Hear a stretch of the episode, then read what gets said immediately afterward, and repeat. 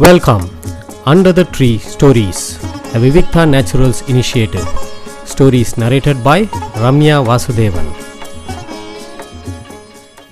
இன்னைக்கு நான் சொல்ல போகிற சிறுகதை வந்து புதுமை பித்தன் அவர்கள் எழுதின உபதேசம்னு சொல்லிட்டு ஒரு சிறுகதை இந்த கதை வந்து சொல்லும்போது இது என்ன கதை? அப்படின்னு யாராவது கேட்கலாம். ஏன்னா இந்த கதைக்கு ஒரு முடிவில்லாமல் இருக்கிற மாதிரி தோணலாம். சில பேருக்கு இதில் வந்து பெரிய ஆழ்ந்த கருத்து கிடைக்கலாம். ஒரு சிறுகதைங்கிறது வந்து எப்பயுமே நம்ம மனசில் ஒரு சலனத்தை ஏற்படுத்தணும். அதுதான் ஒரு நல்ல சிறுகதை அப்படின்னு சொல்லிட்டு நிறைய பெரியவங்கள்லாம் சொல்லியிருக்காங்க. இந்த கதை கண்டிப்பாக அந்த மாதிரி ஒரு சலனத்தை ஏற்படுத்தும். புதுமை பித்தனோட பல கதைகள் படிச்சிருந்தாலும் சில கதைகள் மனசில் எப்பயுமே நிற்கும். அதுவும் கடவுளும் கந்தசாமி பிள்ளையும்லாம் வந்து சொல்கிறதே ரொம்ப கஷ்டமான கதை. ஏன்னா உரையாடல் அவ்வளோ பியூட்டிஃபுல்லாக இருக்கும். இந்த உபதேசங்கிற கதை வந்து ஒரு சின்ன கதை தான்.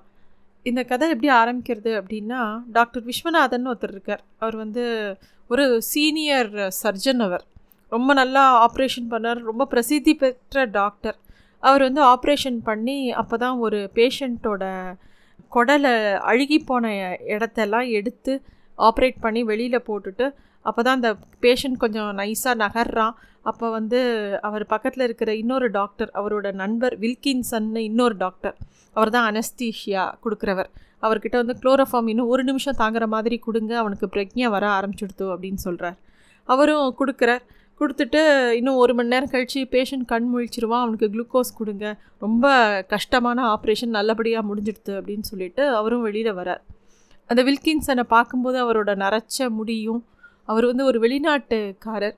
அவர் முகத்தில் அப்படி ஒரு தேஜஸ் இருக்குது விஸ்வநாத்தும் ரொம்ப பெரிய டாக்டர். வெளிநாட்டில் போய் பெரிய பெரிய பட்டங்கள் வாங்கி பிரிட்டிஷ் வைத்திய சா கவுன்சிலெலாம் மெம்பராக இருக்கார். சீனியர் மோஸ்ட் சர்ஜன் சென்னையில் அவர். அந்த காலத்தில் அவர் வந்து வைத்தியம் பார்க்காத பெரிய மனுஷாலே கிடையாது. முக்கியமாக யுகோஸ்லோவியா சேர்ந்த இளவரசருக்கு ஒரு விசித்திரமான ஒரு கட்டி வந்திருக்கு. மூளையில்.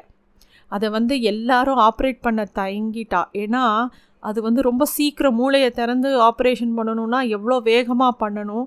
ஒரு வினாடிக்கு கொஞ்சம் முன்ன பின்ன ஆனால் கூட இளவரசர் இறந்து போகிறதுக்கு நிறைய வாய்ப்பு இருக்குது ஆனால் இந்த விஸ்வநாதன் டாக்டர் வந்து ரொம்ப அசாத்தியமாக அந்த ஆப்ரேஷனை பாதிக்கும் பாதி நேரத்தில் பண்ணி முடிச்சுடுறார். அந்த இளவரசன் இப்போ குணமாகி ஒரு ஸ்கூலுக்கு படிக்க போயிட்டான். அதனால் அந்த விஸ்வநாதன் டாக்டரை பற்றி உலகம் ஃபுல்லாக எல்லாருக்கும் தெரியும். ரொம்ப பிரசித்தமானவர் அவர். அதாவது இந்த டாக்டர் வில்கின்சனும் டாக்டர் விஸ்வநாதனும் ரொம்ப ஃப்ரெண்ட்ஸு அவள் ரெண்டு பேரும் ரொம்ப வெளிப்படையாக பேசிப்பாங்க. டாக்டர் விஸ்வநாத் வந்து ஒரு தமிழ்நாட்டை சேர்ந்தவர். அவர் வந்து ஒரு கருப்பாக இருக்கார் அப்படிங்கிற பிரக்னியே இல்லாமல் அப் அந்த காலத்தில் சொல்கிறதுனால சொல்கிறது அவர் வந்து ஒரு ஆங்கிலேயர் வில்கின்சன்கிறவர். அவர் வேறு நாட்டவருங்கிற ஒரு எண்ணமே இல்லாமல் ரொம்ப நெருங்கி பழகக்கூடிய நண்பர்கள் ரெண்டு பேரும். இவங்க ரெண்டு பேரோட நெருக்கத்திற்கு இன்னொரு காரணம் என்னென்னா ரெண்டு பேரும் கடவுள் மறுப்பாளர்கள். ரெண்டு பேருக்கும் தெய்வத்து மேலே நம்பிக்கையே கிடையாது.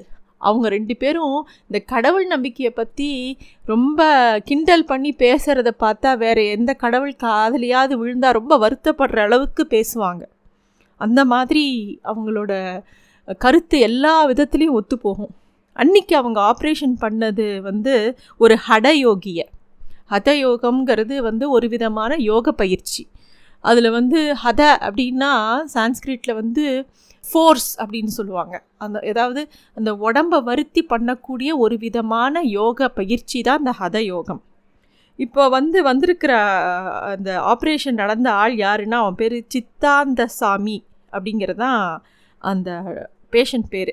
அவன் என்ன பண்ணுவான்னா கண்ணாடி சில்லுக அப்புறம் வந்து விஷம் எல்லாத்தையும் எல்லார் முன்னாடியும் சாப்பிட்டு காமிப்பான். அது வந்து ஒரு விதமான ஹத யோகம். அதை எல்லார் முன்னாடியும் பண்ணுவான். இவங்க முன்னாடியும் பண்ணியிருக்கான். இவங்களுக்கே ஆச்சரியமாக இருக்கும். இவன் வயத்துக்குள்ளே எப்படி இருக்கும்னு இவங்க ரெண்டு பேருக்கும் ரொம்ப யோசனையாகவே இருந்திருக்கு. திடீர்னு ஒரு நாள் வந்து அந்த ஹதயோகி வந்து மயங்கி கிடக்கிறாங்கிற விஷயம் தெரிஞ்ச உடனே இவங்க ரெண்டு பேருக்கும் ஆர்வம் வந்துடுது. ஒரு பக்கம் மனிதாபியமானம் ஒரு பக்கம் அவன் வயத்துக்குள்ளே எப்படி இருக்கும்னு பார்க்கணுன்னு ஆசை. உடனே ஆம்புலன்ஸ் அனுப்பி கூட்டின்னு வந்து எக்ஸ்ரேலாம் எடுத்து பார்க்குறாங்க. பார்த்தா ஒரு பக்கம் குடல் அப்படியே அழுகி பழுத்து போய் ரொம்ப மோசமாக இருக்குது ஏன்னா அவன் முழுங்கின ஏதோ ஒரு தப்பான பயிற்சியில் முழுங்கின ஒரு கிளாஸ் துண்டு அந்த குடலில் குத்தி அது செப்டிக் ஆயிருக்கு. அந்த சித்தாந்த சாமிக்கு ரெண்டு ஸ்பெஷல் நர்ஸுகள் மூணு மணிக்கு ஒரு தடவை டாக்டர் தனியாக வந்து வந்து கவனிச்சுட்டு நன்னா பார்த்துக்கிறாங்க இதெல்லாம் விஷயம் கிடையாது. மறுநாள் காத்தால் டாக்டர் வில்கின்சனுக்கு ஒரு நியூஸ் வருது. என்னென்னா ரெண்டு நியூஸ் வருது. ஒன்று வந்து அந்த ஆஸ்பத்திரியில் ஆப்ரேஷன் செய்யப்பட்ட அந்த சித்தாந்த சாமியை காணும். இன்னொன்று டாக்டர் விஸ்வநாத் காஷாயம் வாங்கி கொண்டார் அப்படிங்கிற ரெண்டு நியூஸ் வருது. இவருக்கு வந்து டாக்டர் வில்கின்சனுக்கு இந்த முதல் விஷயத்தில் கூட ஒன்றும் பெரிய அக்கறை இல்லை. ஏன்னா அந்த சாமியை காணுனா அது போலீஸோட வேலை வேணும்னா தேடிக்கிட்டோம். இல்லை அவர் சம்மந்தப்பட்டவங்க அவரை போய் தேடட்டும். அது ஒரு பெரிய விஷயம் இல்லை. ஆனால் நேற்று வரைக்கும் கடவுள் மறுப்பு எது மேலேயும் நம்பிக்கை இல்லைன்னு சொன்ன டாக்டர் விஸ்வநாத் எதுக்கு? சந்நியாசம் வாங்கிட்டார் அப்படிங்கிறது இவருக்கு தாங்க முடியாத ஒரு அதிர்ச்சியாக இருக்குது வேகமாக மொத்த அவரோட கார் எடுத்துன்னு வேகமாக இந்த டாக்டர் விஸ்வநாத் அவரோட பங்களாவுக்கு போகிறார் அங்கே போய் பார்த்தா டாக்டர் விஸ்வநாத் வந்து தலை மொட்டை அடிச்சுட்டு உடம்புல ஒரு காவி வேஷ்டியை கட்டிண்டு என்னெல்லாமோ அவரோட அலங்காரம் எல்லாத்தையும் திறந்துட்டார். அவரை பார்த்தவொடனே வில்கின்ஸ் வில்கின்சனுக்கு தூக்கி வாரி போட்டுடுத்தோம் என்ன டாக்டர் இது என்ன ஜோக்கு என்ன என்றைக்கும் இல்லாமல் உங்களுக்கு திடீர்னு உங்கள் தெய்வங்கள்லாம் உங்ககிட்ட வந்துருத்தா? நீங்கள் அதுங்க மூஞ்சிலே ஒரு குத்து விட்டு என்னன்னு தள்ளிவிட வேண்டாமா? அப்படின்ன உடனே அப்படின்னு சொல்லி சிரிக்கிறார். அப்போ வந்து அந்த விஸ்வநாத் ரொம்ப சீரியஸாக முகத்தை வச்சுட்டு சொல்கிற வில்கின்சன் சிரிக்காத. இது ஒரு புதிய பரிசீலனை.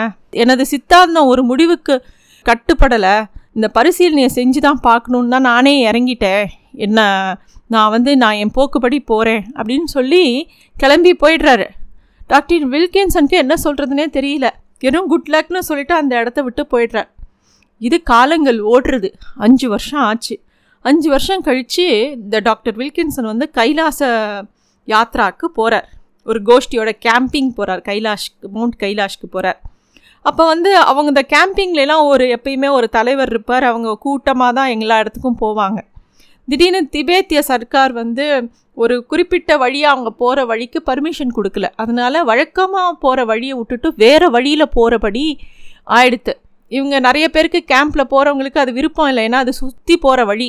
இருந்தாலும் வேறு வழி இல்லாமல் பணத்தை கட்டியாச்சு அங்கே இவ்வளோ தூரம் வந்தாச்சு போகிறத மிஸ் பண்ண வேண்டாம்னு எல்லோரும் கிளம்பி போகிறாங்க யாத்திரை ஆரம்பித்து ஒரு இருபது நாள் எல்லாரும் நடந்து போயிட்டே இருக்காங்க.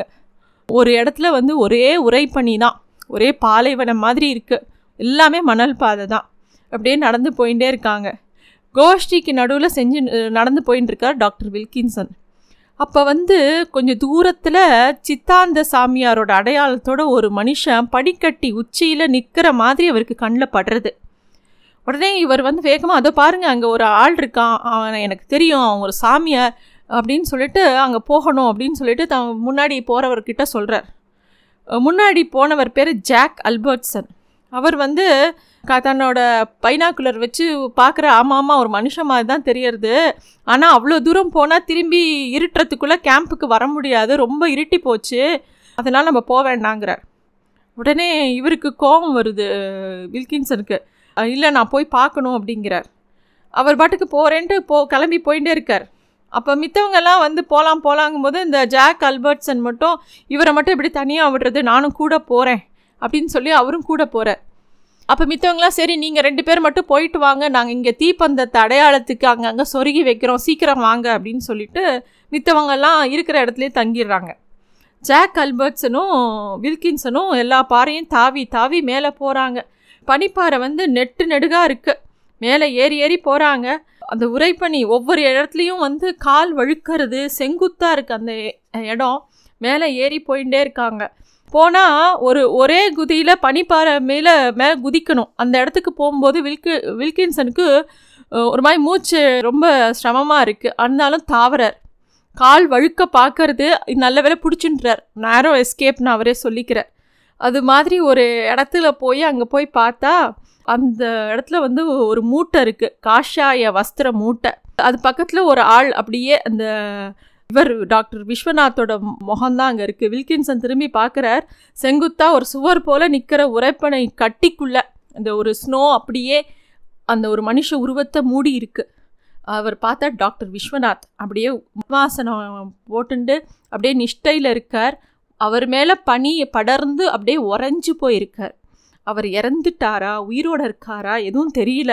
வில்கின்சனுக்கு மனசு தாங்கவே இல்லை. அவர் சொல்கிறார் ஐயோ பாவம் இவருக்கா இந்த முடிவு? இவர் ரொம்ப பெரிய டாக்டர் ஆச்சே அப்படின்னு அவர் காலை தொட்டு கண்ணில் ஒத்திக்கிறார். அப்புறமா அந்த அங்கே இருக்கிற அந்த காஷாய மூட்டையை பிரித்து பார்க்குற அதில் ஒரு தோல் பர்ஸு ஒரு டைரி அதை திறந்தப்புறம் அதில் ஒரு லெட்டர் இருக்குது நண்பன் வில்கின்சனுக்கு நீ இங்கு வருவாய் என்று எனக்கு தெரியும். நான் சாகவில்லை. நீ என்னை எந்த நிலையில் பார்த்தாலும் சாகவில்லை என்று நம்பு. நமது உயிர்நூல் சாஸ்திரங்களை கிழித்தெறிந்துவிட்டு வேறு மாதிரியாக எழுத வேண்டும். அஸ்திவாரமே தப்பு. இப்பொழுது வெளியே சொல்லாதே நீ பைத்தியக்காரனாக்கப்படுவாய். அந்த சாமியார் லேசான ஆசாமி அல்ல அப்படின்னு எழுதியிருக்கார். மூட்டையை திருப்பியும் கட்டிட்டு சரி நம்ம திரும்பி போகலாம் அப்படிங்கிறார் வில்கின்சன். பின்ன வேற என்ன பண்ணுறது அப்படிங்கிறார் ஜேக். அப்படியே யோசிச்சுட்டே இறங்குறாங்க. இதுதான் இந்த கதை. இந்த கதையில் வந்து நம்ம புரிஞ்சிக்க வேண்டியது புரிஞ்சிக்க இது அது வந்து வியூவர்ஸோட பாயிண்ட்டுக்கு எழுத்தாளர் விட்டுட்டார். வில்கின்சன் வந்து நம்ப போகிறாரா இனிமே? இல்லை நம்ப போகிறது இல்லையா இல்லை டாக்டர் விஸ்வநாதுக்கு என்ன விஷயங்கள் தெரிஞ்சது? எல்லாத்துலேயும் திருப்பி நம்பிக்கை உண்டாச்சா? அப்படிங்கிறத கேட்குறவாளோட முடிவுக்கு விட்டுட்டார் புதுமை பித்தன். நன்றி. Thanks for listening to stories under the tree a Vivikta Naturals initiative.